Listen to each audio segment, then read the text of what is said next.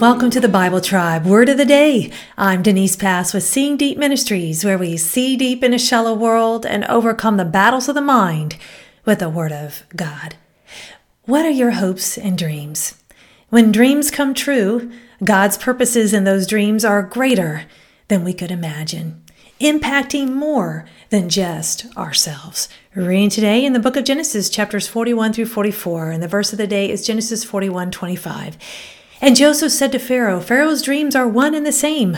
God has told to Pharaoh what he is about to do. The word of the day is dream. It is the Hebrew word halam. This word means ordinary, dreams of sleep, or prophetic dream, the lowest grade of prophecy. According to the Theological Word Book of the Old Testament, dream seems to designate the sleeping state of prophetic receptivity and vision the individual segment within the dream. Our modern dictionary defines dreams in two main ways a series of thoughts, images, and sensations occurring in a person's mind during sleep, or a cherished aspiration, ambition, or ideal. Joseph has been in prison for two years.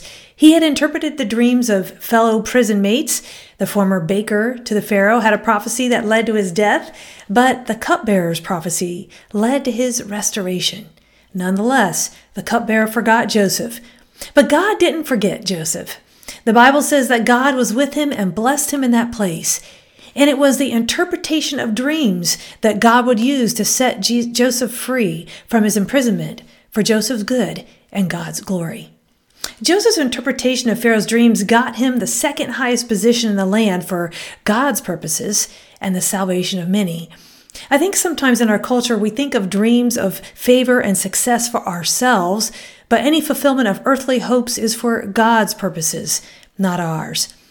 This story of Joseph reminds me that God is always working behind the scenes.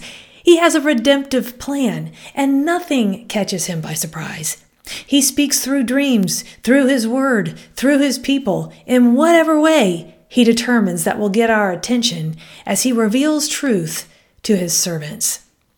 When I consider dreams, I think we can tend to think of dreams for ourselves, or in my culture, the American dream. But what if we seek to know God's plan more than try to make God know our plans or dreams? Are we ready, like Joseph, to be used by God to proclaim his truth in any situation? Go with God and his precious word, friends. Join us tomorrow in the book of Ruth.